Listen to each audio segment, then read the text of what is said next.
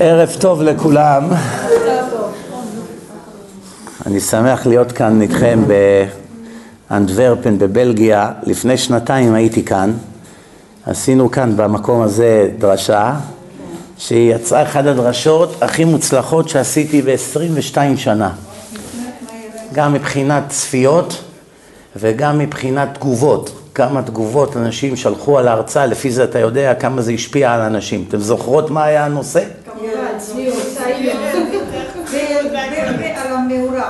כן, כל פעם שאני נותן הרצאה על צניעות, חצי מהנשים שבאות מתחזקות ומתקדמות, וחצי קונות אקדח כדי להרוג אותי. אבל המציאות, מה שהשם אמר. מציאות זה מציאות, אין מה לעשות, אבל צריכים לדעת דבר אחד. יש כזה דבר שנקרא אמת. יש אמת בעולם. לא רק בתורה, בכלל. ברפואה יש אמת, במתמטיקה יש אמת. בכל מיני דברים בחיים יש אמת ויש שקר. אם בן אדם רוצה לחיות בשקר, אם לא היה לזה מחיר, אז בסדר, אז תחיה בשקר. הבעיה שחיים בשקר, בסוף יש לזה מחיר. זו הבעיה שהרבה לא מבינים.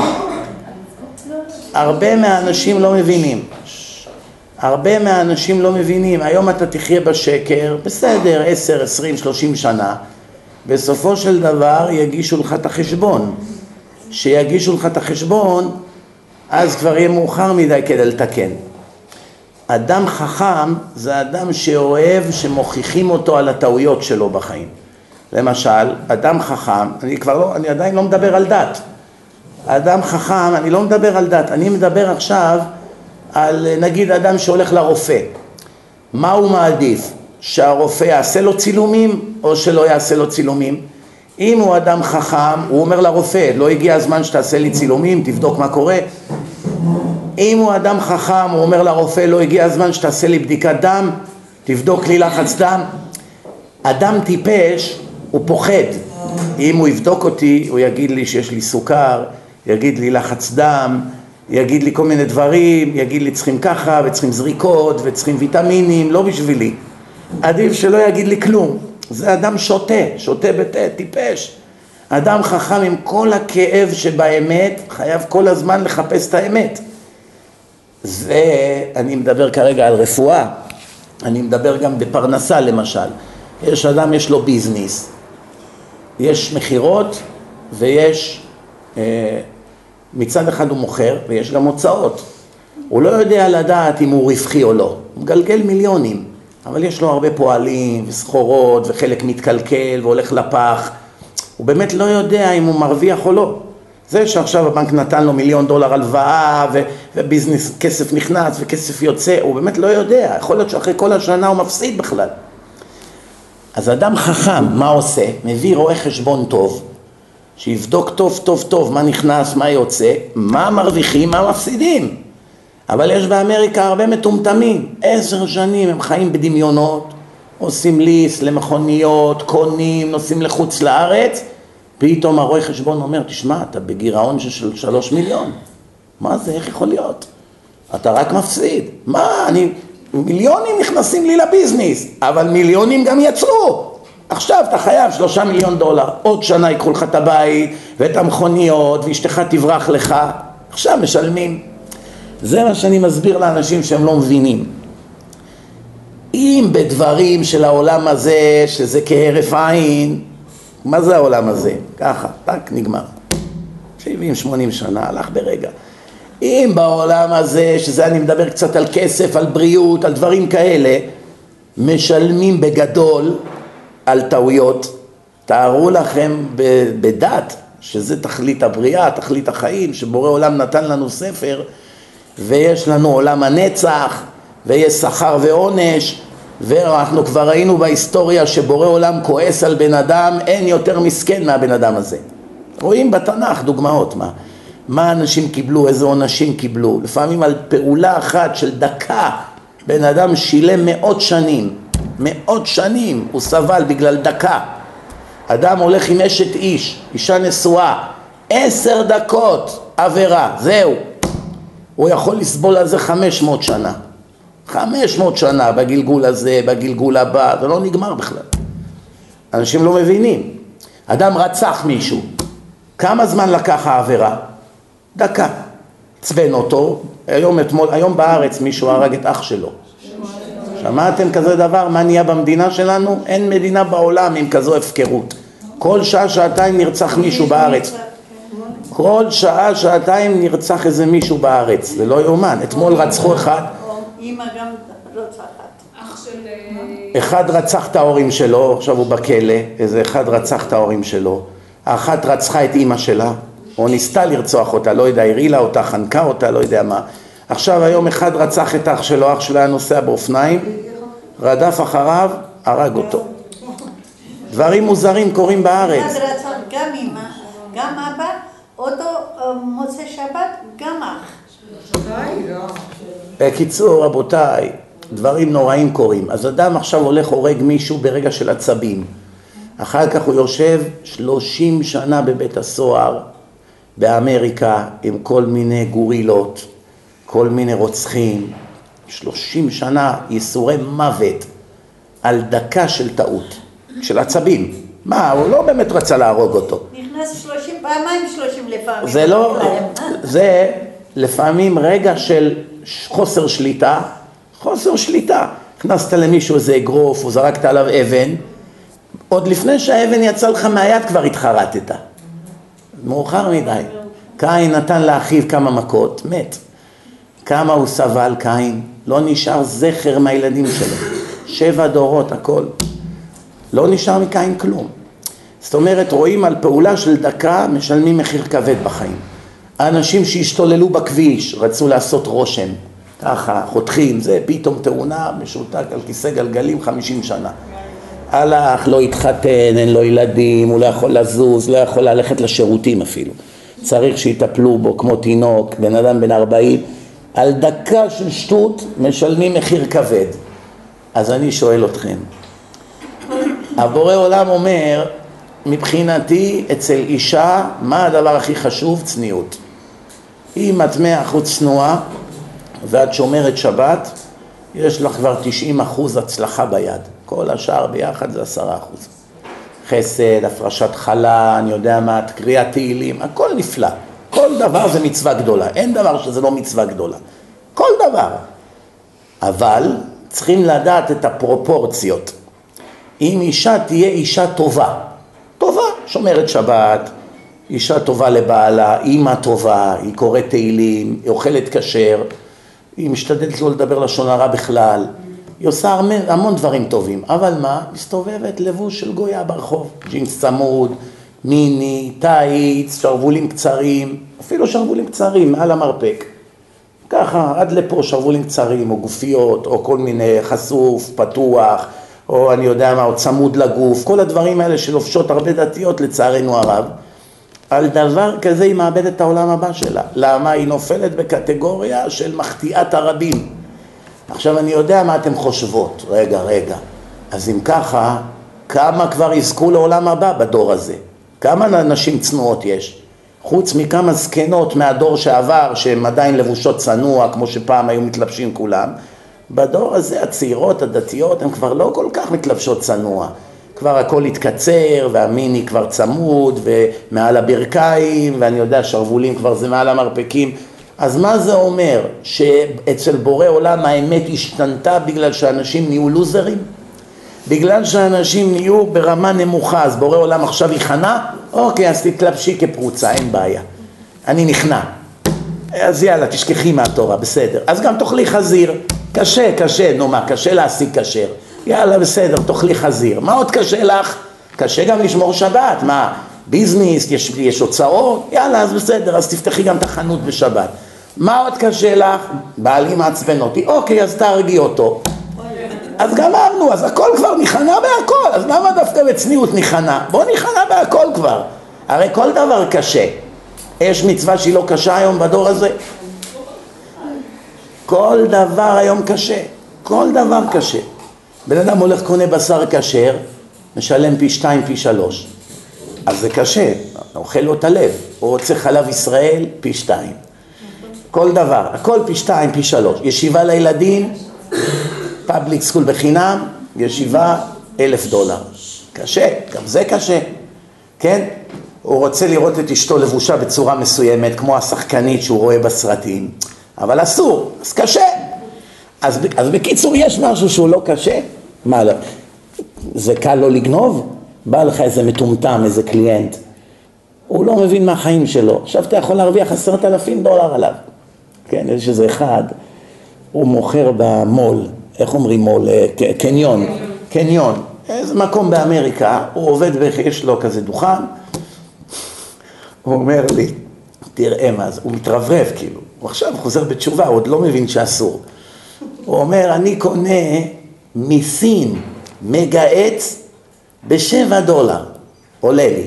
שבע דולר מגהץ כזה מיוחד שמתקפל ולוקחים איתך את זה במזוודה, אני מוכר את זה לסיני מסין בשלוש מאות דולר. תראה איזה מטומטמים, הוא מתרברב לי. הוא מתגאה, תראה, אני מביא משם בשבע והם באים משם לפה לקנות את זה ממני בשלוש מאות. או באים לי ערביות מדובאי, הן לא מבינות כלום, נותן לה איזה קרם, חמש מאות דולר. זה עשרת אלפים דולר היא משלמת. עכשיו אם אני אגיד לה רק שלוש מאות, היא לא תקנה, כי היא רוצה לנצל את בעלה, השייח. היא רוצה שזה יהיה עשרת אלפים דולר. אז אני חייב לנפח את זה לעשרת אלפים דולר, אז באים לי כל שבוע שתיים שלוש כאלה ערביות, קח, תגייץ את האמריקן אקספרס, עשרים אלף דולר, אין בעיה. אבל זה ניסיון, לא? עכשיו הוא צריך לקחת ממנה רק מאה, מאתיים דולר, במקום עשרים אלף דולר. למה? אבל היא כל כך טיפשה, שהיא אומרת, קח, קח, אל תדאג, בעלי משלם, אחמד משלם, מה אתה דואג? אבל התורה אמרה, אסור להונות גוי, אסור להונות גויים. אז זה קשה, בטח שזה קשה, מה? מכונאי, בא לו איזה אחד שלא מבין במכוניות, נקרא לו איזה חוט. אחרי שעה שהמכונאי חיפש, בסוף איזה חוט נקרא. כמה, כמה עולה לתקן חוט? חמש דולר. הוא יכול להגיד לו אלפיים דולר. הלך עכשיו המנוע, יש בעיה, צריכים להחליף חלק. אלפיים דולר או חמש דולר. זה ניסיון, הכל קשה, אין דבר לא קשה היום. רבותיי, הקדוש ברוך הוא ברא עולם והוא אמר אדם לעמל יולד. זה חייב להיות קשה, אם זה לא יהיה קשה, לא מגיע לבן אדם שכר. כל הסיבה שמגיע לאדם שכר בגלל שזה קשה. אם שום דבר לא קשה, על מה מגיע לך שכר? אם אדם בא לחנות, נגיד, הוא עובד בחנות, נגיד במסעדה, והיום מבול, גשם, אף קליינט לא בא. כל היום הוא ישב, קרא עיתון. שיחק בטלפון, לא עבד היום. בסוף היום הוא בא לבעל הבית שלו שישלם לו, לא נעים לו. בעל הבית צריך לתת לו עכשיו 200 דולר, לא יודע כמה. לא נעים לפועל. למה? מה עשיתי? לא עשיתי כלום. אני אוכל חינם, סתם ישבתי, קראתי עיתון, אני בא אליו תן כסף. אבל ביום שהוא עבד קשה, שלוש מאות איש באו, ניקיונות, צלחות, כוסות, הולך, עולה, יורד, כולו מזיע, רץ, צועקים עליו. בסוף היום שהוא בא לקבל את המאתיים דולר, תן את הכסף. למה? מגיע לי. המנטליות של האדם, אדם לא אוהב להיות אוכל חינם. מה הראייה? אתן לכם ראייה. אם עכשיו בן אדם בא אליי להתארח, בוא אליי, תתארח אצלי. טוב, מה אני, מה אני צריך לעשות? שום דבר, אתה לא עושה שום דבר. אתה אוכל כאן, אנחנו עושים בשבילך כביסה, הנה מכונית, הנה כרטיס אשראי. מה שאתה רוצה תעשה. תעשה ככה, אנחנו לשירותך. אה, תנו לי גם לעשות משהו. לא, לא, לא, פה אתה לא מזיז צלחת אפילו. כל מה שאתה רוצה, אתה עושה ככה, ואנחנו משרתים אותך.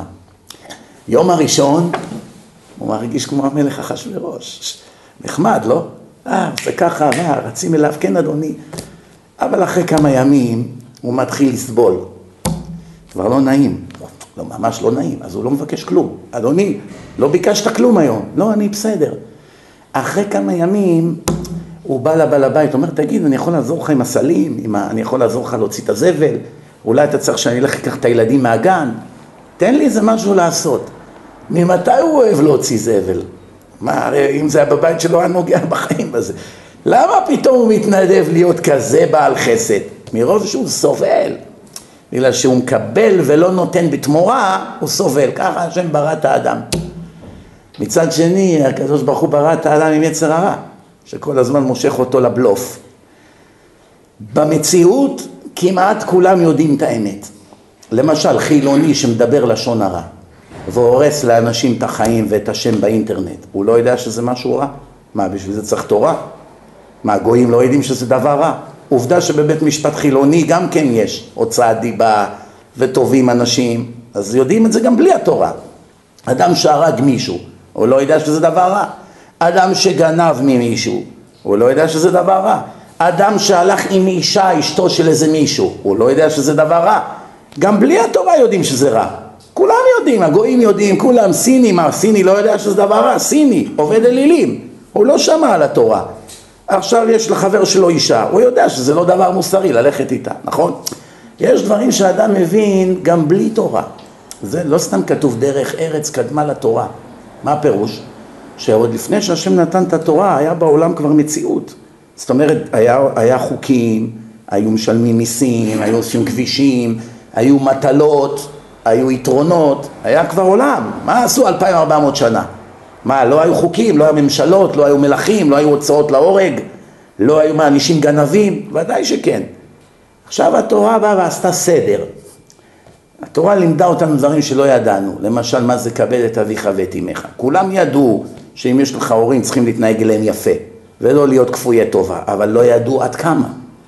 למשל לא ידעו שאבא שלך בת צריך לעמוד, לא ידעו שאסור לך להתווכח איתו, לא ידעו לך שאסור לקלל אותו, לא ידעו שאם הוא קורע לך את הבגדים אסור לך לענות לו בחזרה, לא ידעו את כל הדברים האלה. התורה לימדה אותנו עד איפה זה מגיע. התורה גם לימדה מה ההשלכות של לשון הרע.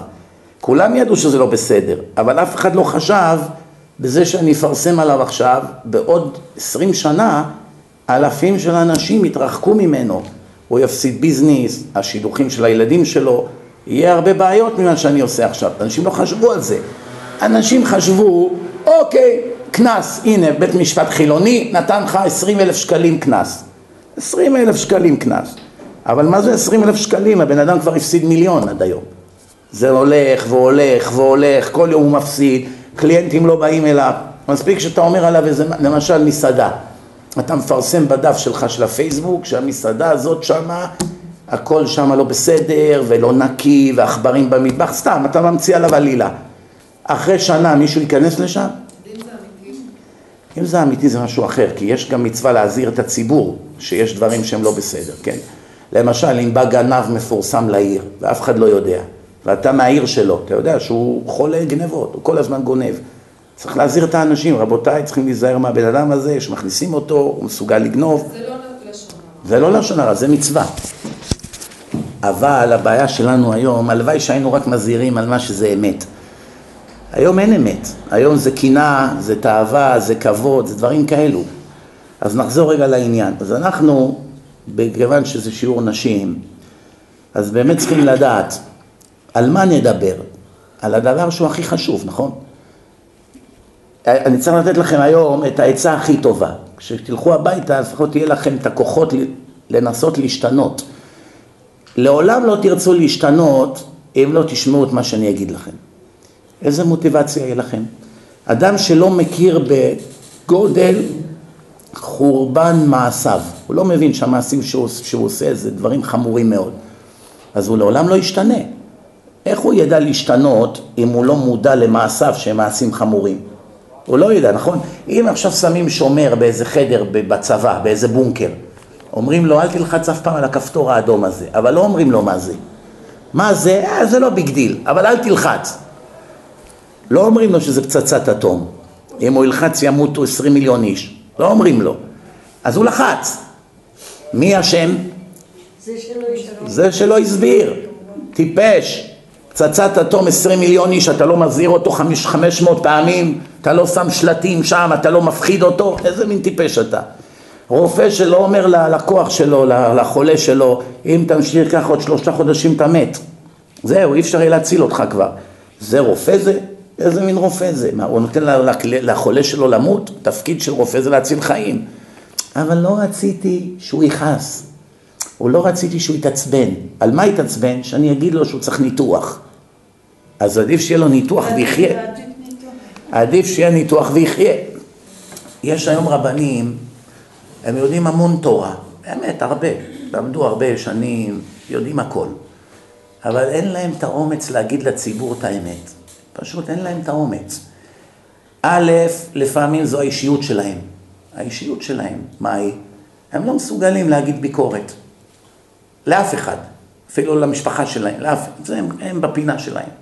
האופי שלהם, או שהם ביישנים, רוצים להיות נחמדים. אין, לא, רוצים להיות נחמדים זה עוד עניין. אני מדבר כאלה לא מסוגלים. אפילו שרואה הילד שלו יורד לתרבות רעה, או לא מסוגל, הכל אצלו, איך אומרים? בדממה. זו בעיה גדולה. יש אנשים, כמו שהיא אמרה, רוצים להיות נחמדים. למה אדם רוצה להיות נחמד? א', רוצה שיהיו נחמדים אליו חזרה, רוצה שיאהבו אותו. אם אני אהיה קשוח, לא יאהבו אותי. מתי יאהבו אותי? כשאני מלטף.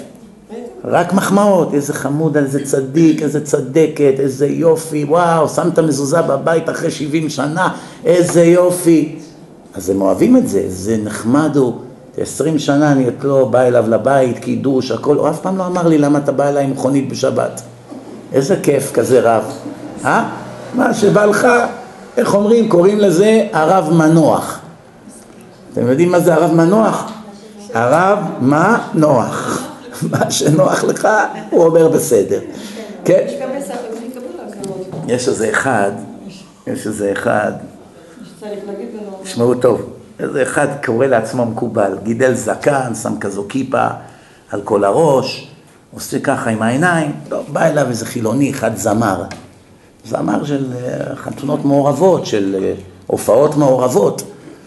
אז הוא בא מבקש ממנו הצלחה על איזו הופעה שהולך להחטיא שם אלפי יהודים, שזה אחד הדברים הכי חמורים בתורה, להיות מחטיא רבים.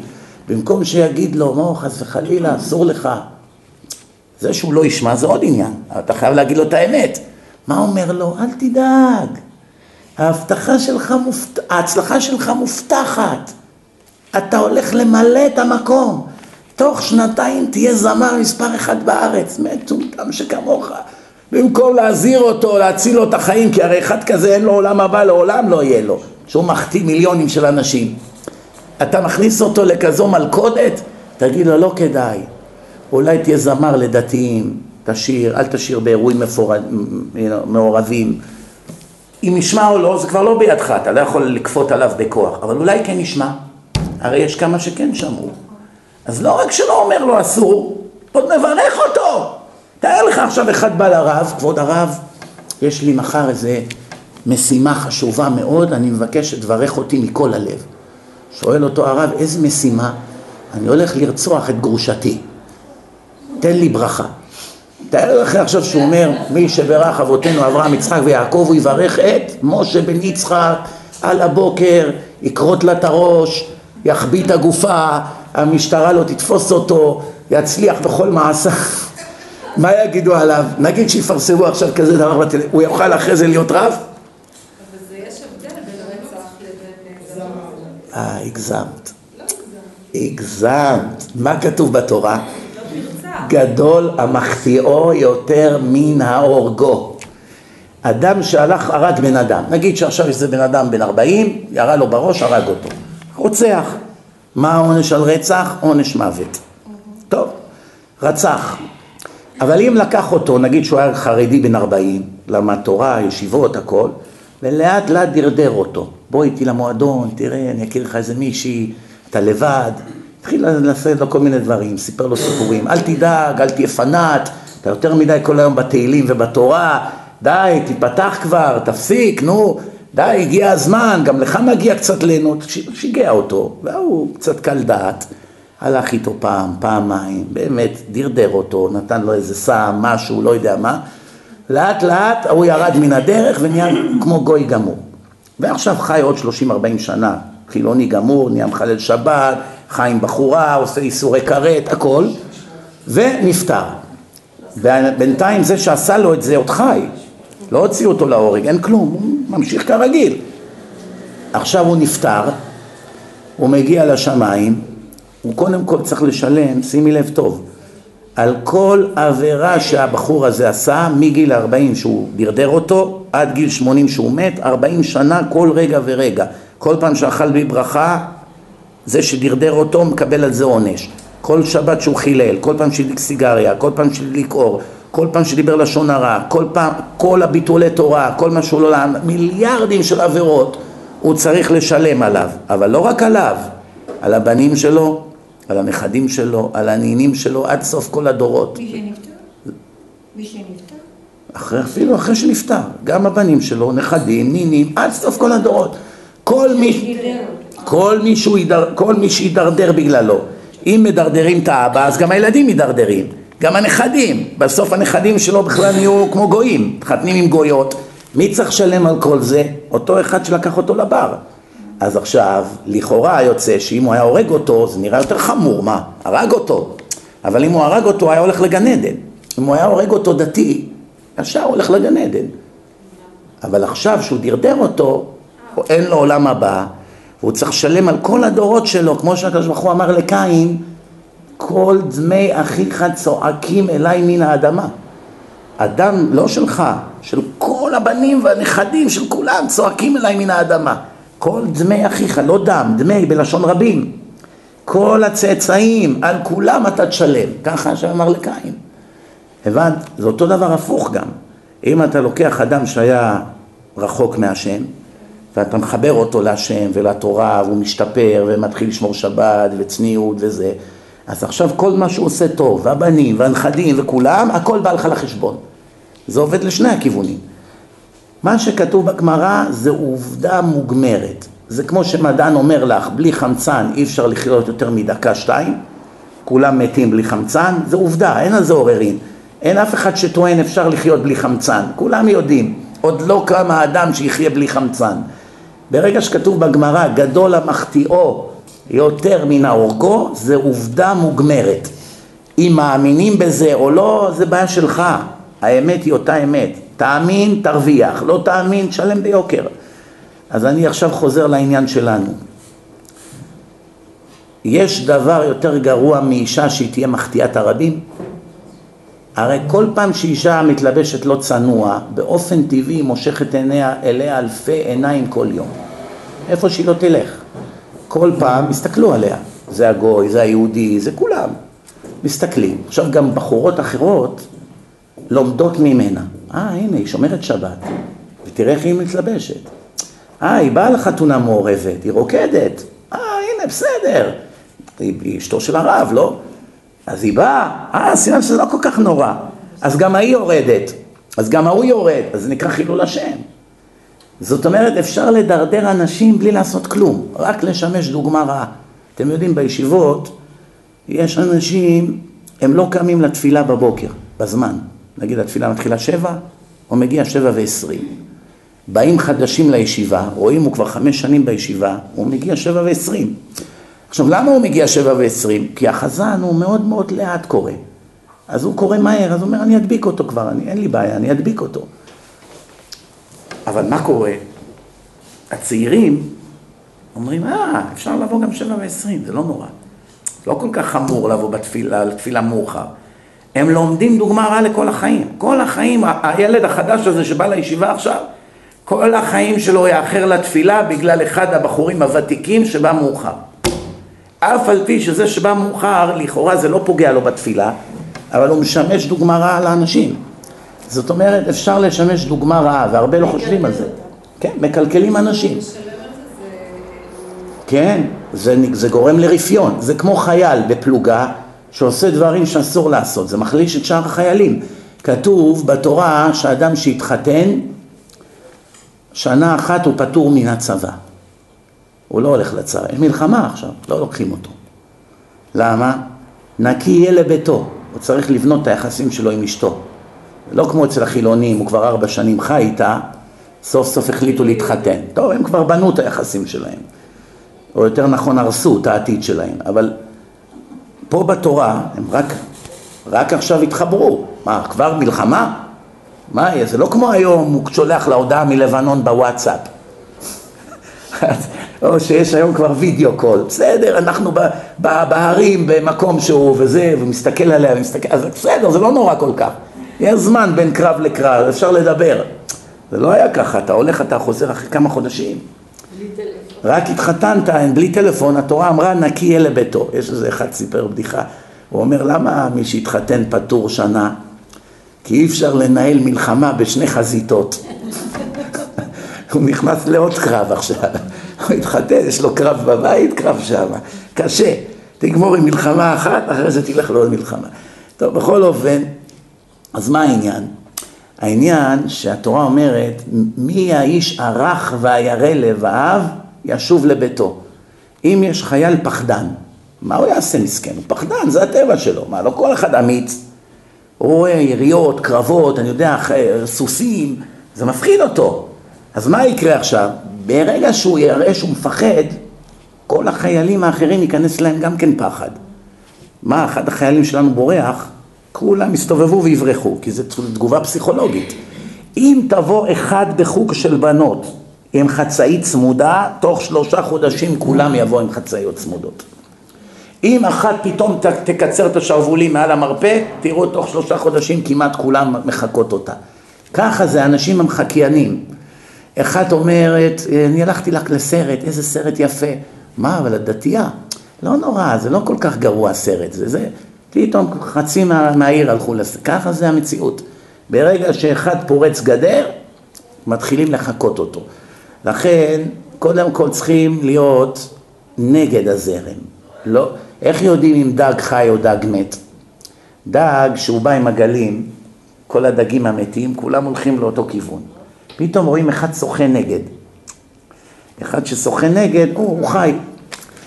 שואלים, ברווז שנפל מהעץ, נגיד מישהו שם ברווז על העץ, והוא נפל מלמעלה על הרצפה.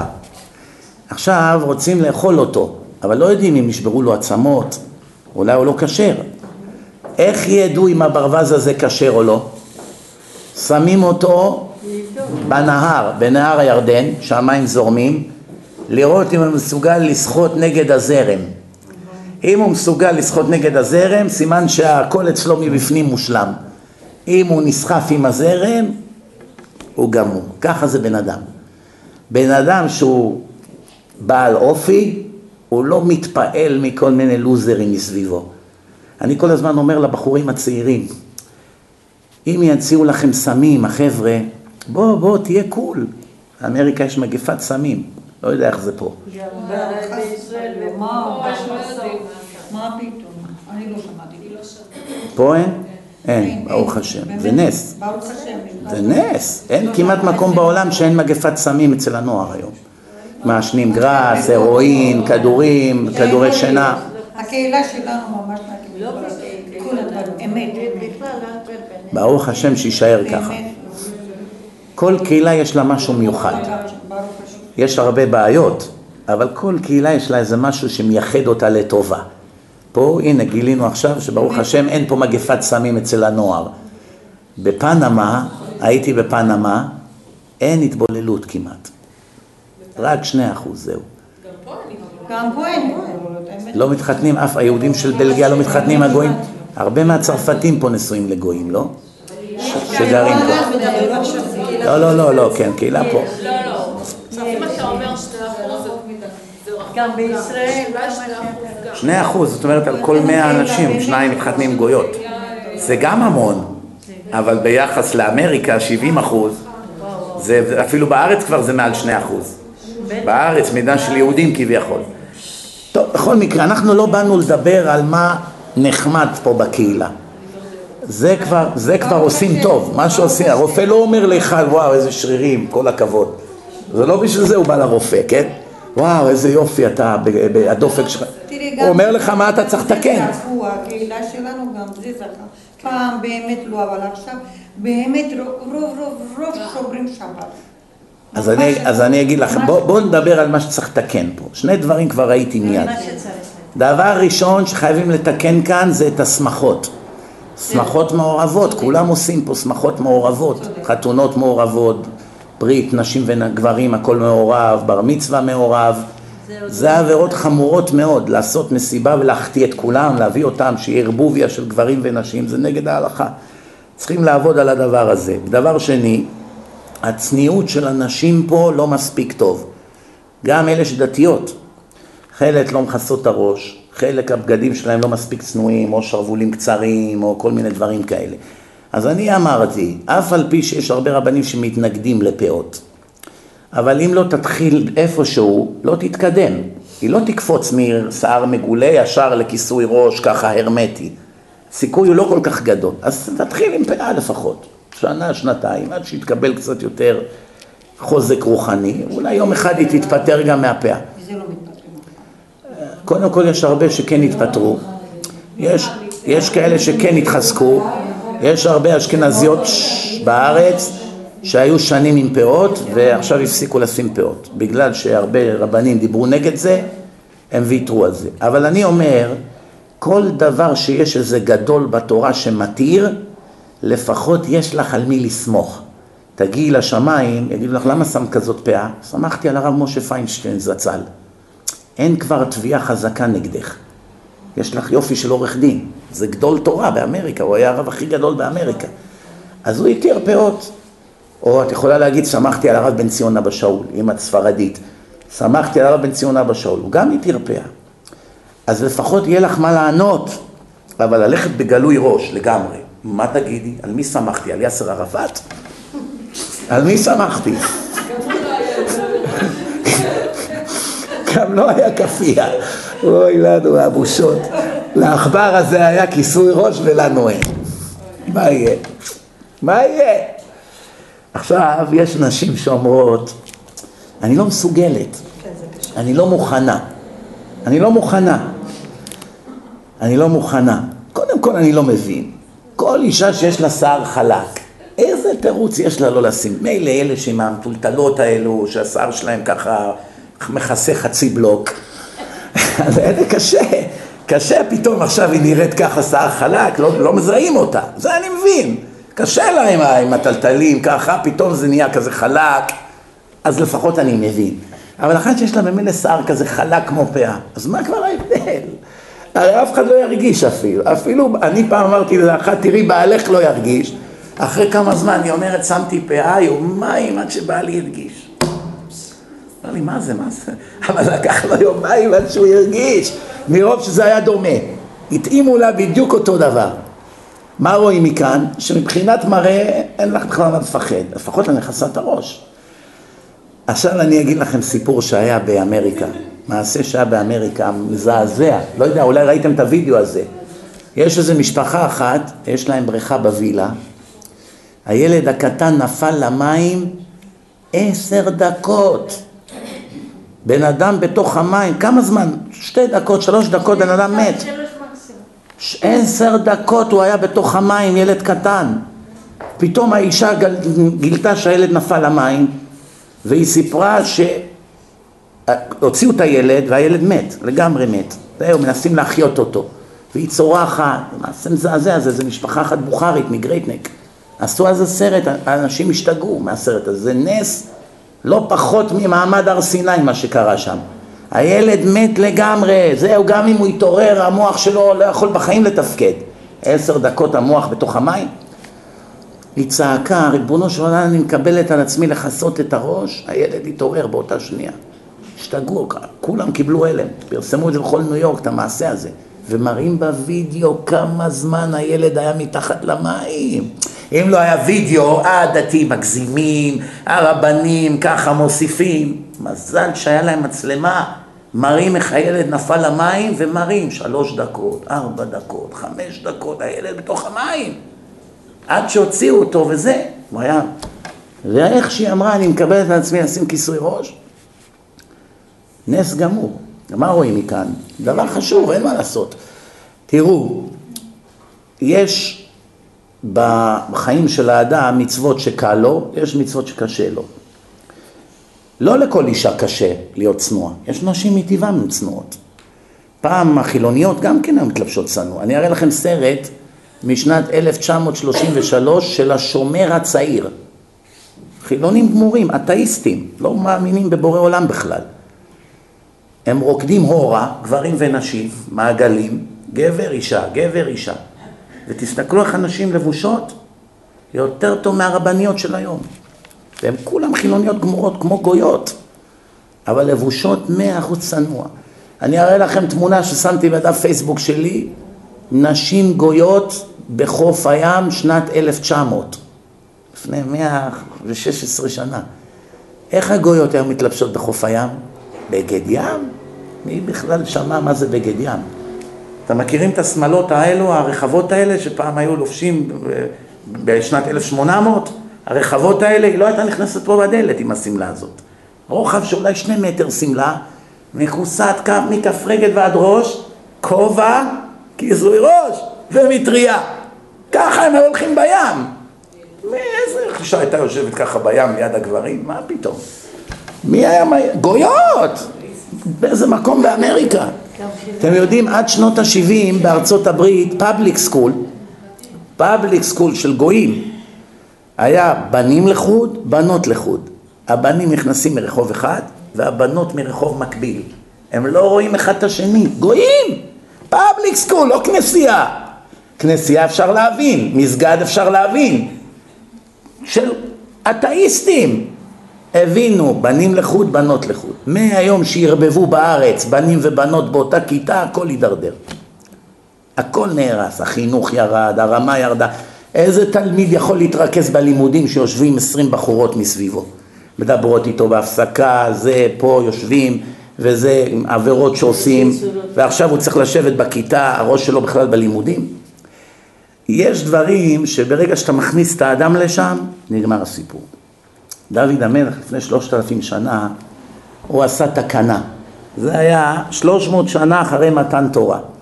שלוש מאות שנה. דוד המלך זה שלושת אלפים שנה. מתן תורה שלושת אלפים שלוש מאות. דוד המלך עשה תקנה, אסור להתייחד עם אישה במקום סגור. זאת אומרת, עד דוד המלך, ממתן תורה, יכולת לבוא לבית של איזו אישה רווקה, נכנס, אתה רווק והיא רווקה, אתה בא, שלום, רוצה לשתות כוס קפה, אני עייף, את יכולה לעשות לי קפה? כן. נגיד שהיא בדודה שלך, לא יודע מה, בני דודים מתחתנים, מה? אתה יושב עכשיו, אתה יכול לבלות איתה עשר שעות, סגור, נעול, חלונות סגורים, עשר שעות, אין לך עבירה, לפני מתן תורה, אה, לפני דוד המלך, סליחה. ממתן תורה עד דוד המלך, אין עבירה. למה? לא נגעת בה, לא כלום, לא... בסדר. בא דוד המלך, אמר אי אפשר כזה דבר. אתה לא יכול, אלא אם כן החלונות פתוחים והדלת לא נעולה וכל רגע מי שיכול להיכנס, זאת אומרת אתה שם שומר. אתה לא יכול להתייחד עם אישה, לנעול את הדלתות, שום דבר. אתה בא לבית של אישה נשואה, בעלה לא נמצא, אתה לא נכנס. אתה לא נכנס. איפה בעלך? יבוא עוד שעה, אני אחזור עוד שעה. לא, לא, בוא שב, אני אכין לך בינתיים ארוחת ערב, קפה. ככה נחרבו מיליוני משפחות עד היום. בוא, שב, כוס קפה, מה? אז ישר היא מתחילה, מצאה לה פסיכולוג לעת מצו. אישה שהיא אומללה מבעלה. כל גבר שני שקצת מדבר איתה, היא מצאה פסיכולוג. שאולי תדבר עם בעלי וזה, הוא ככה, ופה ושם, הוא לא רוצה ככה, הוא לא נותן לי ככה וזה, פתאום נהיו פסיכולוג שלה. אחר כך נהרס הבית. היום זה הפייסבוק. אנשים אומללים, מחפשים אה, מישהו שירגיע את האומללות שלהם. וככה נהרסים משפחות. בקיצור, דוד המלך ראה שכבר יש הידרדרות מוסרית בעם. כנראה שקרה איזה מקרה, סתם לא גוזרים גזרות. כנראה 300 שנה לא היה בעיות, פתאום איזה בחור ובחורה, כנראה או שקיימו יחסים או שנגעו אחד בשני, ואז הוא עשה תקנה של ייחוד. זהו זה, עכשיו זה ההלכה. ההלכה הזאת מצילה הרבה אנשים. הרבה פעמים. למה? למשל, אדם רוצה לתת טרמפ לאישה בלילה. אין אורות, אין כלום, זה כבישים נידחים, אני יודע מה, סמטאות. היצר הרע מתחיל לעבוד. מה, אין פה אף אחד, וזה, עכשיו כאילו, אי אפשר להיתפס. אז הראש מתחיל, מה, הזדמנות, תציע לה אולי, אולי משהו. אבל אם עכשיו יש אנשים, אורות, אור יום, כולם מסתכלים, כולם הולכים מסביבך, אתה לא יכול לעשות שום דבר. אז זה מעצור על האדם. עכשיו אני יודע מה אתם אומרים, מה, הוא לא יכול לשלוט בעצמו? כל דבר צריך שוטרים? כן, כל דבר צריך שוטרים. יש אדם, יש לו תאוות אכילה. הוא לא יכול לראות אוכל ולא לאכול. אז צריכים למנות שומר שישמור עליו ולא ייתן לו לאכול. נגיד חס וחלילה שיש ילד שיש לו סכרת והוא רוצה ממתקים, הוא לא אכפת לו למות, הוא לא מבין, הוא רוצה ממתקים. אבא שלו עשיר, מה עושה אבא שלו? סוחר שומר ראש, נותן לו, אני יודע מה, אלף דולר בשבוע, אתה משגיח כל הזמן הבן שלי, אתה יושב לידו בכיתה, אתה מסיע אותו, מביא אותו עם החברים, הוא משחק, אתה כל הזמן עליו. למה? איך שהוא בא לגעת באיזה גלידה, משהו, סוכר, לא יודע מה, אתה ישר מפרק אותו, אתה לא נותן לו לגעת בשום מחיר. עכשיו אחד כזה אוהב את הבן שלו או ששונא אותו? אוהב אותו, נכון, אבל הבן אומר, אוף, הכל אסור, אתה מגביל אותי. מה זה אני מגביל אותך? אני מציל לך את החיים. הבנתם? לכן, כל אדם יש לו חולשות. יש חולשות שיש כמעט לכל בן אדם. מה הם החולשות שיש כמעט לכל בן אדם, במיוחד בדור הזה? אוכל, כסף, טלפונים, זה להזכיר לי, כמעט שכחתי. אוכל, כסף, אינטרנט, נשים, מה עוד? זהו, זה בערך התאוות הכי חזקות שיש היום. מי ששם לעצמו שומר בדברים האלה, אז הוא ניצל. מי שלא, אבוד. אבוד. מה, אחד שלא שם לעצמו שומר. למשל, אני אתן לכם דוגמה. פעם, לפני נגיד 40-50 שנה, חילונים היו מעזים להביא את החברה שלהם לבית של ההורים? חילוני. ההורים שלו כבר נהיו חילונים. לפני 50 שנה. לפני 50 שנה. מי היה מביא את החברה שלו ליד ההורים שלו לבית? אדם לא היה אומר, לא נותן שההורים שלו בכלל ידעו שיש לו חברה בכלל. מהבושה. אפילו שהוא חילוני, חללי שבת, אוכלים טרף. היה בושה. מה זה? לבוא אצל הערבים, הערבים, רוצחים של החמאס. אחמד יביא לאבא שלו מוסטפא חברה הביתה? נגיד שיש לו איזה חברה עכשיו, לא יודע, איזה סקנדינבית שהוא הכיר באיזה, בתל אביב. הוא רוצה עכשיו להביא אותו לכפר. יש ערבי שיעשה כזה דבר, שיביא את החברה שלו, לא משנה מי, ערבייה, לא ערבייה, לאבא שלו, לבית, הוא יעז ללכת איתה בכפר? אז מה, אנחנו נהיינו יותר גרועים מאלה הרוצחים? אני לא מבין. איך זה יכול להיות כזה דבר? היום כבר אין בושה. אין בושה. אתם יודעים, הייתה, הייתה החתונה המעורבת הראשונה בהונגריה? היה איזה... של יהודים. היה איזה איש עסקים, היה לו בית דפוס, בית דפוס גדול. הוא היה עשיר מאוד. היה שומר שבת, דתי, מה שנקרא דתי-לוני. החליט לחתן את הבת שלו סגנון של הגויים. אז היה הרב יואל מסטמר, הוא היה בחיים אז. הרב יואל מסטמר בא, עמד בפתח של האולם וצעק, הפגין לאורחים, אסור להיכנס לשם. כל אלה שהלכו לאכול מהסעודה של אחשוורוש, אפילו שזה היה גלת כשר, בגלל שזה היה אירוע של גויים וזה, הקדוש ברוך הוא גזר על עם ישראל שואה. בנס ניצלנו, כולם היו צריכים למות בגלל זה. שהלכו לאכול גלת כשר, והיה מחלקה של יהודים לחוד. על זה שהשתתפו בסעודה של אחשוורוש, הקדוש ברוך הוא גזר גזר דין מוות על כל עם ישראל, לא עלינו. הוא היה צועק שם, צועק, פריצוס, פריצוס. אז העשיר אמר לו, כבוד הרב, אם אתה לא תסתלק מפה, נסלק אותך מפה בכוח. אתה מפריע לאירוע. לא הזמנו אותך, לא מוצא חן בעיניך, תלך, אתה לא חייב לבוא. הרב אמר. לא, העשיר אומר לרב. העשיר אומר לרב. אז הוא אמר לו, הרב יון מסטמר, אוקיי, אני הולך. אבל אני אומר לך, אם אתה לא מבטל את זה, את החתונה המעורב, זה הפעם ראשונה. אתה לא תגמור את הזה, ככה הוא נתן לו איזה איום, משהו. באותו לילה נגמרה החתונה, שלחו לו שליח לעשיר הזה שהזמנה גדולה שהם קיבלו בבית דפוס, המכונות נתקעו, משהו נתקע, המכונות היו הולכות ככה כמו שרשראות בסרט נע, נתקעה המכונה, שהוא חייב לבוא להגיד להם מה לעשות. אחרי החתונה של הבת שלו הוא נסע לבית דפוס, הוא נכנס לשם, יש להם עכשיו הזמנה ענקית, המכונות תקועות, הוא בא, הכניס את הראש, הפשיל שרוולים, ככה, זה, פתאום המכונה התחילה לעבוד, תפס לו את הבגד, משך אותו בפנים, זה טחן אותו, הוא יצא כמו מרק.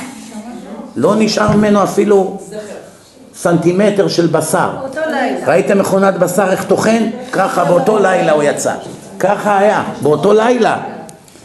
אתם יודעים, אחד שלח לי בוואטסאפ לפני שבוע סרטון, סרטון מזעזע. מטוס עומד, לא יודע, אולי ראיתם את זה, מטוס עומד על הרצפה ואנשים, הטכנאים שעובדים שם בשדה תעופה, הולכים מסביב. ויש איזה אחד התקרב למנוע של המטוס בכנף. פתאום זה שאב אותו, אתם יודעים איך הוא נשאב בפנים? כמו, כמו נייר ש, שנשאב בשנייה. הוא נשאב לתוך המנוע ומראים אחר כך איך הוא יצא. לא יאומן כי סופר לא נשאר ממנו סנטימטר להחזיק. לא יאומן מה קרה שם, טחן אותו לגמרי. זה עכשיו, לפני שבוע שלחו לי.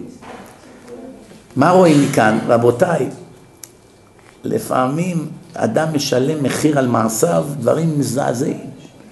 רק רואים כזה דבר, איך אפשר שלא להתעורר ולפחד? אני אגיד לכם מה, יש כאלה אומרים, התחלתי להסביר, יש רבנים פוחדים להגיד את האמת כי זה לא האופי שלהם. יש כאלה רוצים להיות נחמדים. יש כאלה פוחדים שיפטרו אותם. מאיימים עליהם, הבורד. אוי, אם אתה תגיד עוד פעם צניעות, פטר אותך. תגיד שאסור חתונה מעורבת, אתה לא מתאים לקהילה. אז הם פעם, פעמיים איימו עליהם, אין להם אומץ, יזרקו אותי, מה? מה, אני כל שבועיים אעבור מקום? רק הגעתי לפה, ילדים, הכנסתי אותם לישיבה, יפטרו אותי, לאן אני אלך? עוד פעם אני אעבור לעיר אחרת, גם שם יפטרו אותי, אנשים לא רוצים לשמוע את האמת, אז הוא שותק. אוכל את הלב ושותק. יש כאלה זה בגלל הכסף. אם אני אגיד להם יותר מדי מוסר, לא יתרמו. לא אוהבים לתרום לאחד קשוח. למי תורמים? בוא מותק, תניח תפילין, איזה חמוד, איזה צדיק. תבוא אלינו לליל הסדר. אני יכול לבוא עם קריסטין, כבוד הרב? עם טוני וויני, הילדים הגויים, ואשתי הגויה, אני יכול לבוא? בטח! תביא אותם, יהיה נחמד. וזה גם מקרב. אה, מקרב, הנה, ראיתם? מקרב, רגע, רגע, רגע. אבל אם הוא יפחיד אותו, זה לא יעזור. תגידי, אני אשאל אותך שאלה. אם עכשיו אבא, יש לו אחות שהתחתנה עם גוי, הוא רוצה לקרב אותה, נכון? הוא רוצה, הוא רוצה שאחותו תחזור בתשובה, לא? אז כל עוד הוא נותן לה דיסקים, קחי, תראי תורה ומדע, תשמעי סדרת תהילים. רגע, רגע, רגע, רגע, נפגש איתה באיזה מסעדה, נותן לה קצת מוסר, נותן לה ספרים, הכל טוב ויפה. מה קורה עכשיו אם בפסח הוא מזמין אותה עם טוני, בעלה, או אחמד, לשולחן ליל הסדר? מה, מה ההשלכות של זה? בואו נראה אם את פיקחית. אתה מראה דוגמה לא טובה. למי? לילדים, למשפחה. שמעת מה היא אמרה? באותה שנייה רצחת את הילדים שלך. הילדים עכשיו קיבלו מסר, אין שום בעיה בלהתחתן עם גוי. הנה, תראה איזה נחמד אבא שלי אליה. אליה. הוא מקבל אותה, הכל כרגיל. אני מדברת אבל על- על קיצונים לקרב פה. אפשר יש לעשות כאלה את זה כאלה אחרת. שהם כמו חב"ד שמכירים את כולם. ו- קודם כל, זה טוב מאוד באמת להסביר פנים לכולם ולקרב אותם, והכל טוב ויפה, אבל יש בזה גדרים. מה הם הגדרים? אסור להגיד לחילוני איזה צדיק אתה. למה? כי הוא מיד מקבל שלוות הנפש. או, אני בסדר. הנה, הרב אמר לי. מה? זה עם זקן, כובע, הוא אומר לי שאני צדיק. אז מה קורה? אם הוא חשב אי פעם להשתנות כי איזה רב אחד הפחיד אותו ואמר לו אם לא תחזור בתשובה אתה אבוד, פתאום הוא נכנס לרוגע. יש אישור. אני אגיד לך סיפור, תשמעי טוב טוב. יש איזה רב מפורסם מאוד, שהוא היה חילוני מפורסם מאוד לשעבר, והיום הוא אחד הרבנים החשובים, שאני מכיר איזה מישהו שקרוב אליי, שהתארח אצלו פעם בשבת. תשמעי טוב, הייתה שבת, חת... אה, שבת חתן של הבת שלו, אז היה הרבה אנשים שם, אז אותו קרוב שלי התארח שם, והוא היה מחלל שבת. ואני התחלתי להשפיע עליו, והוא נהיה שומר שבת, הוא ואשתו. אז הוא כבר שומר שבת נגיד כמה שבועות, ובדיוק הוא הוזמן לאותו סלבריטי לשעבר, שבינתיים כבר נהיה רב חשוב, והוא יושב לידו בול בשולחן. הוא יושב בראש השולחן, הושיבו את הזה לידו, ככה, אחד ליד השני. ואחרי השבת הוא התקשר אליי, אומר לי, אתה פנאט, מגזים, סתם קיצוני. אמרתי לו, למה? הנה, ישבתי ליד הרב החשוב המפורסם, מילה הוא לא אמר לי על שבת. אתה שומר, אתה לא, כלום. הוא חשב שאני חילוני, והנה, לא אמר לי שום דבר, אתה רואה שזה לא כזה חמור? ההוא טרוד בחתונה של הבת שלו, הראש שלו בכלל במקום אחר, אין לו עכשיו זמן בשמחה של הבת שלו לתת סמינרים, כן? עצם זה שהוא רק לא אמר לו, לא אמר לו, אתה צדיק, תמשיך, תלך בלי כיפה, אין לך מה לדאוג, לא אמר לו, רק אמר לו, רק לא, לא אמר לו כלום. לא אמר לו, תגיד, מה איתך, אתה שומר שבת וזה, למה אתה לא מתחזק? לא אמר לו כלום. בעצם זה שהוא לא אמר לו כלום, הוא כבר הראה לעצמו היתר לעשות מה שבא לו. סימן שזה לא חמור. אני אספר לך מעשה שהיה לפני בערך 16-17 שנה. אני הלכתי לאיזה משרד של נדל"ן בקווינס, בג'מייקה Avenue. כולם סוכנים ישראלים, בחורים ובחורות, כולם שנות ה-20 לחייהם, באו מהארץ, עובדים בנדל"ן. מרוויחים יפה בנדל"ן. נדל"ן? real estate, נכסי דלא ניידה, נכסים שלא זזים, ניידה זה נייד, נכסים, נכסי דלא ניידה, בראשי תיבות נדל"ן, באנגלית זה נקרא real estate, מה זה real estate? משהו שהוא real, לא עסקי אוויר, יש הרבה אנשים עושים ביזנס סתם באוויר, נדל"ן זה משהו מוחשי, הנה בית, אתה קונה, מוכר, לכן קוראים לזה real estate, אחוזה אמיתית, לא בלוף, כן? בקיצור, תשמעו טוב, אני באתי לשם, חבר שלי אחד שכבר היינו אז חברים, ואז אני חיזקתי אותו, הוא חזר בתשובה עם אשתו, כל המשפחה. הוא אומר לי, בוא בוא תיתן כל יום שישי, תבוא מ-12 עד 2 בצהריים, תיתן כאן דרשה, תביא את השקופיות וזה. אנשים מוכנים לבוא. אמרתי, בסדר. באתי, יום שישי, אחד, שתיים, שלוש, שלושה שבועות. תוך שלושה שבועות, מהפכה במשרד. כמעט כולם התחילו לשמור שבת, אחד עזב את הגויה, היה גר איתה, עזב אותה, אחד הוריד את הקוקו, אחד הזמין תפילין, היה שני בחורות חברות, התחילו להתלבש צנוע, הפסיקו עם הקצר וזה. מהפכה במשרד, מנחה וערבית מתפללים במשרד. מנחה, לפני שלושה שבועות היו גויים, כבר מנחה וערבית יש. מהפכה במשרד. שבוע רביעי אני מגיע, עכשיו כל פעם שהייתי מגיע, היה שם במשרד ארבעים ומשהו סוכנים, כולם יושבים מחכים לי. לא אחד פה, אחד שם, אחד עוד מעט יגיע, כולם יושבים, הוא כבר מושיב אותם כמו חיילים. אני נכנס, שקופיות, מתחילים. בשבוע הרביעי אני מגיע, אני נכנס למשרד, זה בטלפון, זה מפנה לי את הגב, זה לא אומר שלום.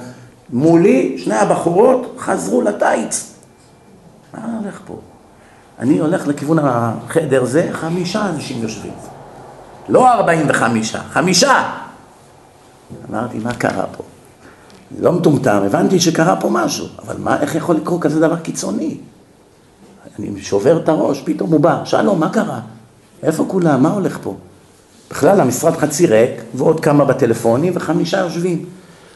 הוא אומר לי, אל תשאל, אחרי שהלכת בפעם שעברה, באו לכאן איזה שניים, הביאו להם כל מיני עלונים וזה, בואו תניח תפילין, פה. התחילו לשאול אותם שאלות, תגיד, זה נכון שכתוב בתורה מחלל שבת מות יומת? שמי שמחלל שבת זה עונש מוות?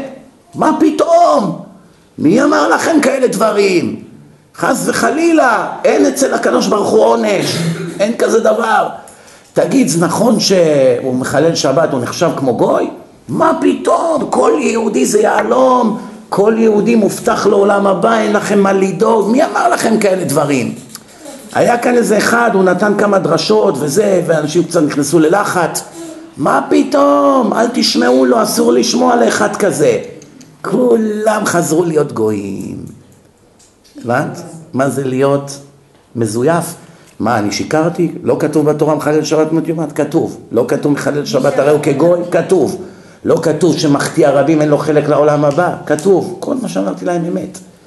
למה הוא בער לו כל כך להגיד להם מה פתאום, טיפש, תשתוק, זו לא השיטה שלך, נגיד שאתה לא מחזיר בתשובה בצורה כזאת, נגיד, אבל עכשיו האנשים התחזקו, שתוק, המטרה מקדשת... בטח. כולם הידרדרו, הוא ביטל את התפילין, הבחורות חזרו לזה, אבוד, כולם הלכו לעזאזל. עכשיו חלק מהם ימותו חילונים, ויהיה להם, מי יודע, אולי יתחתנו עם גויות גם, גויים, מי יודע מה הסיפור עכשיו. מי ישלם את כל זה? כן. עכשיו הם כביכול באים לעשות מצווה והורסים את עם ישראל כל שבוע מחדש. הבנת? זו דוגמה לכמה צריך להיזהר. תראי, אני אגיד לך, יש היום סטיגמה כזאת בעולם. העולם הוא מאוד ליברלי. מה שנקרא politically correct. כולם politically correct, רוצים להיות בסדר עם כולם. למה טראמפ ניצח באמריקה? נגד כל הסיכויים. מי היה נותן לו לפני 30 שנה סיכוי לאחד כזה בכלל? כל התקשורת הפכו אותו לליצן, כל היום מלכלכים עליו, כל, עשו אותו סוטה מין, עשו אותו גנב, עשו אותו מטומטם, עשו אותו ליצן, עשו אותו, מה לא עשו אותו? אה, מועל במיסים, איזה סיכוי היה לו? שטיפת מוח מסיבית של מאות תחנות נגדו. האנשים נמאס להם מהבלוף של כל הפוליטיקאים העלובים, עם הפוליטיקלי קורקט הזה, כולם אומרים לך מה שנחמד לך לשמוע, נמאס לאנשים, אבל יש סטיגמה בעולם שצריכים לדעת אותה. היום יש הרבה אנשים שהם סולדים מן הפחד, לא רוצים שיפחידו אותם. למשל, אם אתה אומר לו, בוא'נה, אם אתה תמשיך לחלל שבת, לא יהיה לך עולם הבא, לא, לא, אל תלחיץ אותי, כבוד הרב. בנועם, בנועם. אני לא, אוהב, אני לא אוהבת לשמוע כאלה דברים מלחיצים. כבוד הרב, אל תגיד כאלה דברים, למה אתה, זה, זה קללה, מה? חס וחלילה, אל תפתח פה לשטן. הוא אומר לה, מה שכתוב בהלכה וזה. כבוד הרב, בנועם, בנועם, כמו ההוא, ההוא, כמו ההוא הנחמד הזה, שהוא רק אומר דברים טובים. חיובי, כבוד הרב, חיובי. נכון? זה לא הדרך, פחד לא עובד, ככה אתם שומעים כל הזמן, נכון? אני רוצה לשאול אתכם שאלה עם יד על הלב. מי כאן יכולה להרים את היד ולהגיד שיש לה דקה ביום, בכל החיים שלה, שהיא לא פועלת תחת השפעה של פחד? דקה ביום, כל החיים שלה, מהיום שהיא נהייתה בת 12 עד היום, שהיה לכם דקה אחת בחיים שלא פעלתם תחת פחד. אני אסביר את דבריי.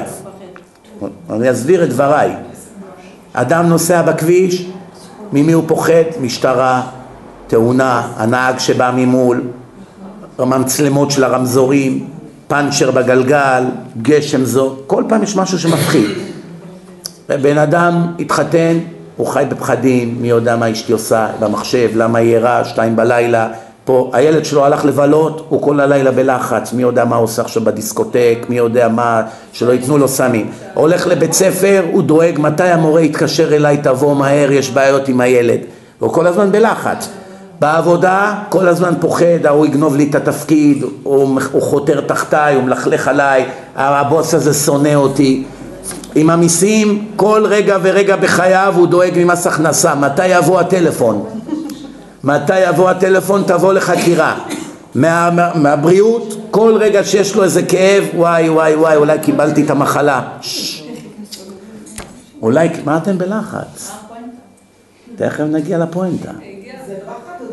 תכף נגיע לפואנטה. אז זאת אומרת, כל הפעולות שלנו בחיים, אנחנו מקבלים תחת השפעה של פחד כלשהו. פחד מהמשטרה, פחד מההורים, פחד מהאישה, פחד מהבעל, פחד מהילד, פחד מהמורה, פחד מהשכן, פחד ממס הכנסה, פחד מהערבים, פחד מהטרור. לא חסרים פחדים. תמיד יש לך פחד ממישהו, אין דקה שאתה...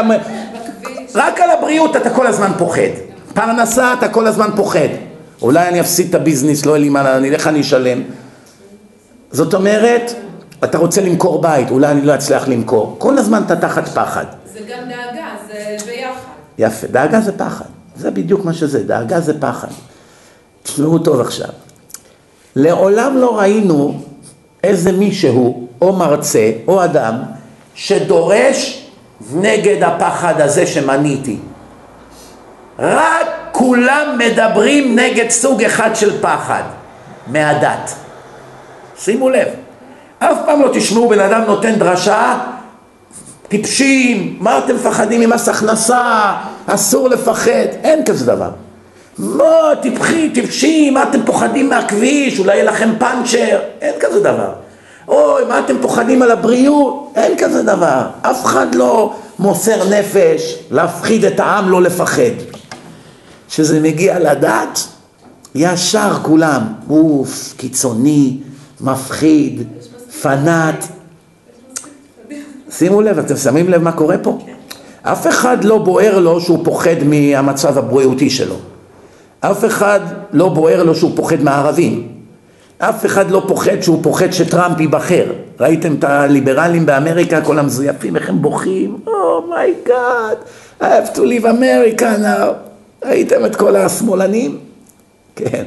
אז בעצם כבוד הרב, הפחד שכולם אומרים שלמה מדברים מהפחד מלדת, כי מי שמפחד מאחד לא מפחד מאף אחד. כי אם יש לך את הפחד של האמונה, המשפט הזה, לכאורה הוא נכון, אבל לא... האחרים. המשפט הזה, אחד את- צודקת, בעיקר- בעיקרון זה אמור להיות כמו שאת אומרת, אבל לצערי הרב זה לא בדיוק ככה, למה? יש הרבה דתיים שפוחדים מהשם, אבל גם פוחדים מהשוטר. פוחדים גם מאובמה, פוחדים מהערבי ברחוב. מה, הדתיים לא פוחדים שהערבי עולה לאוטובוס? אבל הם פוחדים רק מאחד. אז אני אסביר לך. הם פוחדים שהאחד שלח את הערבי להרוג אותי. אז הם פוחדים מהמעשים שלהם. לא, הם לא פוחדים מהערבי, הם פוחדים מהשם, שהשם עכשיו מעניש אותי, אני באוטובוס ומוחמד עלה, באוגוסט עם מעיל דובון. איך שהערבי עולה עם מעיל דובון באוגוסט לאוטובוס בארץ, 50 איש, הלב שלהם עבר מ-60 ל-600. מיד תחנה ראשונה, מיד יורדים כולם. אחד מאחר לעבודה, הוא יורד. לא חשוב עכשיו חצי שעה עד שיבוא אוטובוס, למה? מה, אני עכשיו רוצה להתפוצץ? יש איזו אישה אחת, פעם בארץ היה רק בניין אחד גבוה. היום כל הארץ מלאה במגדלים. פעם בארץ היה רק בניין אחד גבוה, מי יודע איזה? הרבה, כל בו שלום. כל הארץ גמדים, פתאום איזה גוליבר אחד. כל בו שלום, שלושים קומות. בתור ילד, זה היה בשבילנו טיול, ללכת לראות את כל בו שלום. זה בדיחה היום.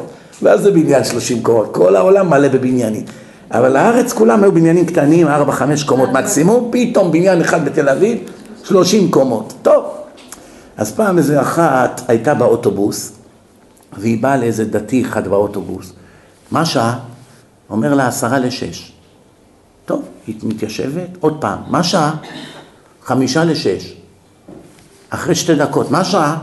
שתי דקות לשש. גברת, הכל בסדר? היא אומרת, אני לא, לא יודעת, מה זאת אומרת? מה קרה? למה את בלחץ? הדתי שואל אותה. היא אומרת, אימא שלי באה לי בחלום, והיא אמרה שאם אני לא אחזור בתשובה, ביקשה ממני כמה פעמים לחזור בתשובה, ביקשה, ביקשה, ביקשה, ולא חזרתי בתשובה. אני לא אמרתי לה שאני לא מעוניינת. אז אתמול היא באה אליי בחלום, היא אמרה לי, טוב, אם את לא מעוניינת לחזור בתשובה, אני רוצה שתבואי לפגוש אותי מחר בשעה שש בכל בו שלום. ועכשיו שעה שתי דקות לשש, והיא דואגת אם האוטובוס יגיע, היא שואלת אותו, האוטובוס יגיע עד שש? לכל בו שלום? הוא אומר, כן, הנה יורדים עכשיו בתחנה. אז היא אמרה, אז אני הולכת עכשיו לכל בו שלום, ויש לי... אז הדתי הזה אמר, מה זאת אומרת, תבואי לפגוש אותי, אמא שלו נפטרה. אז הוא מרוב סקרנות ירד. הוא ירד, התחיל לעקוב אחריה, היא הולכת ככה בריצה, איך שהיא חצתה את הכביש לבוא לכל בו שלום, באה מכונית במהירות, בואו, מעיף אותה 30 מטר באוויר. מול העיניים שלו היא מתה. אמא שלה אמרה, תבואי מחר, תפגשי אותי בשעה שש. עכשיו, זה הגמרא אומרת, ביום מותו של האדם, רגליו ערבות לו. סליחה, מה זאת אומרת? אני אסביר. עכשיו, אם אתם רוצות לבוא לשיעור תורה או לא, זה בחירה שלכם או שהשם כפה עליכם? אתם בחרתם, יש אחת באה, יש אחת לא באה, זאת שבאה הרוויחה, זאת שלא באה מפסידה, ככה העולם עובד. שמעתם דברי תורה, תשתנו או לא, זה בחירה שלכם. הכל בידי שמיים, חוץ מיראת שמיים זה בידיו, בידיו של האדם. אבל ביום המוות אין לך בחירה. זה נראה לך שיש לך בחירה. אתה קם, רוצה ללכת לעבודה, לפגישה, אתה חושב, כי הכל כרגיל, אני מרגיש כאילו אני בוחר, מה אני עושה? אני אלך לפגישה, לא אלך, כן, אני הולך. השם מוליך אותך למקום ששם אתה צריך למות, לא עלינו. ואיך השם עשה את זה? שאימא שלה שהתחננה אליה לחזור בתשובה והיא לא רוצה, נתנו לה כמה צ'אנסים, היא לא הסכימה. היא אמרה לה, טוב, תפגשי אותי בשעה שש בקול בשלום, שם השם, לא יודע למה, מה היה לה בקול בשלום, לא יודע למה, אבל זה דברים מזעזעים. יש כל כך הרבה דברים כאלו על חלומות. הנה עכשיו הרב גרוסמן, הרב של מגדל העמק, אח שלו נפטר לפני שבועיים. שמעתם על זה? לא. שמעתם מה היה? יש לו אח, גם כן מבוגר היה, נפטר. הרב גרוסמן הלך למגדל האמש, יושב שבעה. אחרי כמה ימים שיושבים שבעה, בא איזה אחד, אח שלך בא לי בחלום, הוא חייב 100 שקלים לאדם בשם כך וכך. שמעתם את הסיפור הזה? לא. 100 שקלים סך הכל הוא חייב, בגלל זה לא מכניסים אותו בגן עדן, הוא אומר. אז הרב גרוסמן אמר, אני מיד מתקשר לבן אדם הזה. הוא מתקשר לבן אדם הזה, הוא אומר לו, תגיד, אחי היה חייב לך 100 שקלים? אומר, לא, אני אמרתי לו שאני מוחל לו על הכסף. נתתי לו 100 שקלים, אבל אמרתי לו שאני מוחל לו. אז הרב גרוסמן אמר, טוב, אני לא יודע מה לעשות, ניתק. אחרי חמש דקות עוד פעם הוא התקשר, הבן אדם. אומר, בוא הנה, תשמע, אשתי הזכירה לי עכשיו. יש, יש 100 שקלים באמת שהוא הוא לקח ממני, והוא, אני שכחתי מזה לגמרי. משהו אחר. אז מהר הוא שלח אליו את הכסף. אח שלו לא נכנס בגן עדן של 100 שקלים שהוא חייב. וגם, זה לא שהוא גנב, זה אי הבנה, שכחה, אתם יודעים, אתה לוקח ספר, שכחת מזה, זה על המדף. פתאום אתה רואה, וואו, שם של איזה בן אדם אחרי עשר שנים. ספר שלו אצלך בבית. בקיצור, אתם יודעים, אני פעם שכחתי סידור באיזשהו מקום, והשם שלי היה רשום בפנים. אולי היה שם הסידור במקום של חרדים, אדוקים. אולי איזה שנה, שנתיים הוא היה שם, ואף אחד לא מתקשר אליי להגיד לי, מצאנו את הסידור שלך. אף אחד לא אומר כלום. יום אחד אני מקבל טלפון מאיזה ישראלי אחד, אומר לי, תשמע, אה, את קוראים לך כך וכך? כן, הוא לא יודע מי אני, הוא לא יודע מי אני. אני אומר לו, כן, אומר, אני עכשיו, באתי עכשיו לאיזה מקום, חיפשתי סידור ספרדי, אומר לי, ומצאתי את הסידור שלך, אני פתאום הבנתי, אולי אתה איבדת אותו. אני אומר לו, כן, סידור לבן כזה, וואו, באמת חיפשתי אותו, איפה זה? אומר לי, בסאטמר. בעניין של סאטמר. אומר, איפה אתה? אני אבוא אביא לך את זה. עכשיו הוא בכלל חילוני, הבן אדם הזה. רק מה, אבא שלו נפטר, אז הוא רוצה להגיד קדיש. אז בשביל אבא שלו הוא בא לבית הכנסת. בקיצור, הוא בא אליי, החזרתי אותו בתשובה. אז תראו מה זה עכשיו. הוא יכול גם היה להתעלם. מה אכפת לי מזרחי עכשיו? להחזיר את זה, מה? נכון או לא? הוא התקשר למספר. הוא התקשר למספר, הוא בא אליי, התחברנו, נתתי לו כבר דברים, דיסקים, זה, חזר בתשובה. מה רואים מכאן? כמו שאמרתם, מצווה גוררת מצווה, לפעמים מצווה שאתה עושה, השם מנסה אותך, פותח לך את... פתח לי פתח כפתחו של מחט, ואפתח לך כפתחו של אולם. ראיתם את החילוני הזה? לפני חודש בארץ, איזה קידוש השם הוא עשה? באמת ראינו זה משהו. ראיתם או לא? לא יאומן. לא? כולם ראו את זה בפייסבוק. מה זה גם? גם פה יש שיתושים? יש איזו אישה אחת, עשו תוכנית כאילו, יש תוכנית בטלוויזיה, יצ- יצאת צדיק. יצאת צדיק, בוחנים אנשים ומי שבאמת צדיק מפרסמים אותו, זו תוכנית חיובית, זה קידוש השם. בקיצור, אז אחד, איזה חילוני אחד הולך ברחוב, ככה מדבר בטלפון, פתאום הוא רואה איזו אישה אחת עם רהיטים, צעצועים, ברחוב, במדרכה. והוא רואה שהיא בלחץ, וזה, היא שחקנית בכלל. אומר לה, מה, מה קרה? וזה, אומרת, הבעל הבית שלי זרק אותי מהדירה, ואני ברחוב, עוד מעט הילד שלי יבוא מהבית ספר, אני גרושה, אם חד-הורית, ויש לי ילד, ועוד מעט הוא יבוא, יראה את כל הצעצועים שלו פה, ואני לא יודעת מה לעשות. הוא אומר לה, מה? למה הוא זרק אותך? אני חייבת לו חודש שכר דירה. כמה? שלושת אלפים שקלים. אומר לה, מה זאת אומרת? מה, הוא זרק אותך? כן, הוא החליף מנעולים, באתי, החליף מנעולים. אפשר לדבר איתו? לא יודעת, את, אה, אני, תתקשרי אליו, אני אתן לו עכשיו 1,500 שקל, נראה אם הוא יחזיר אותך לדירה. סתם, בן אדם ברחוב, הוא לא מכיר אותך. לא. קיצור, מתקשרים, עכשיו מי עונה? השחקן, הוא יושב בניידת, הוא רואה את הכל במצלמה עכשיו. שלום, כן, אתה בעל הבית של הדירה, כן. תשמע, אישה יש לה ילד, עוד מעט הוא יבוא מהבית ספר, לא עושים כזה דבר, אני אתן לך 1,500 שקלים, תחזיר אותה, עד סוף השבוע אני אארגן לך את שאר הכסף. והוא עוד אומר, אני שאין לי את הכסף, אני אנסה לארגן, כאילו, אין לו את הכסף, הוא בעצמו.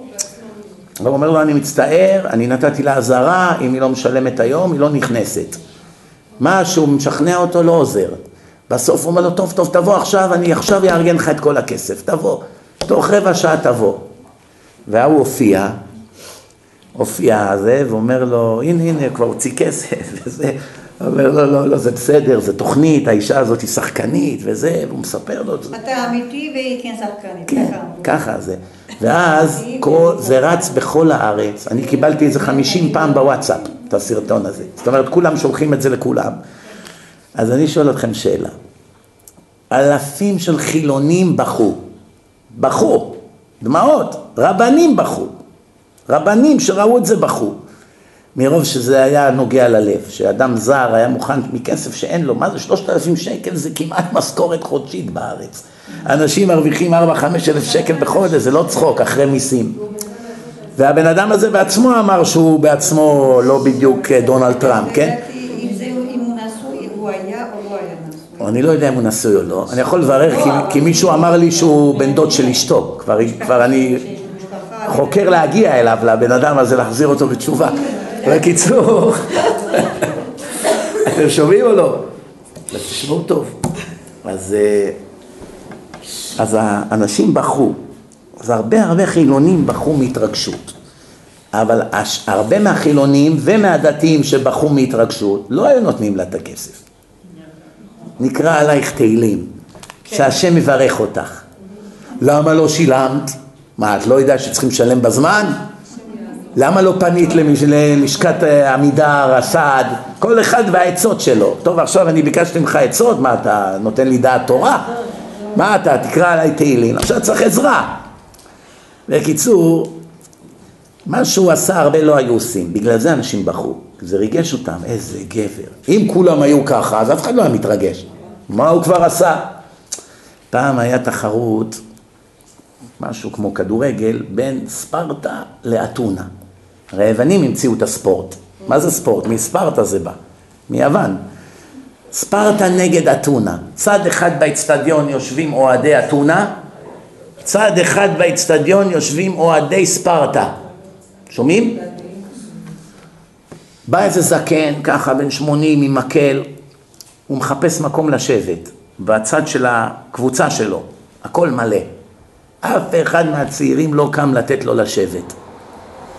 הלך לצד של האוהדים של הקבוצה השנייה. קם איזה אחד, אמר לו בוא'נה סבא, בוא שב. כשהוא התיישב, כל האוהדים בצד השני קמו, מחאו לו כפיים. מה רואים מכאן? אני מעריך שאתה צדיק, כל הכבוד, שכולם יהיו, אותי עזוב.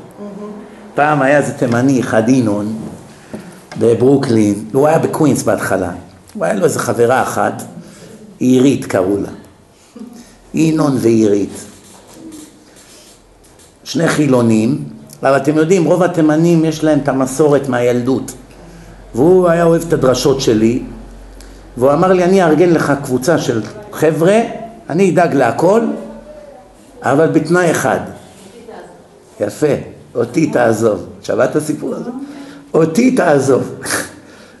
הכל, רק אותי, אל תבלבל לי את המוח. שבת, זה, אני אעשה את הכל. זאת אומרת, אני מבין שהכל אמת, צריכים לחזור בתשובה, אבל אני, ב- אני בתאוות שלי, אל תתחיל לשגע אותי עכשיו. בוא נציל אחרים.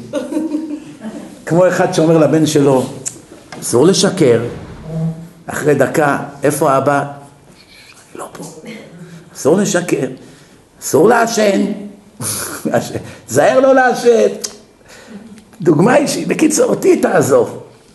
עכשיו אני, שאומרים לי אותי תעזוב, אני רק עליו רוצה להתביית, אבל הוא קשוח. אומר לי, אם אתה תמשיך ככה, אני לא עושה יותר שיעורים. אותי תעזוב. אמרתי, טוב, אין לי ברירה, נו, לפחות הוא מביא אחרים.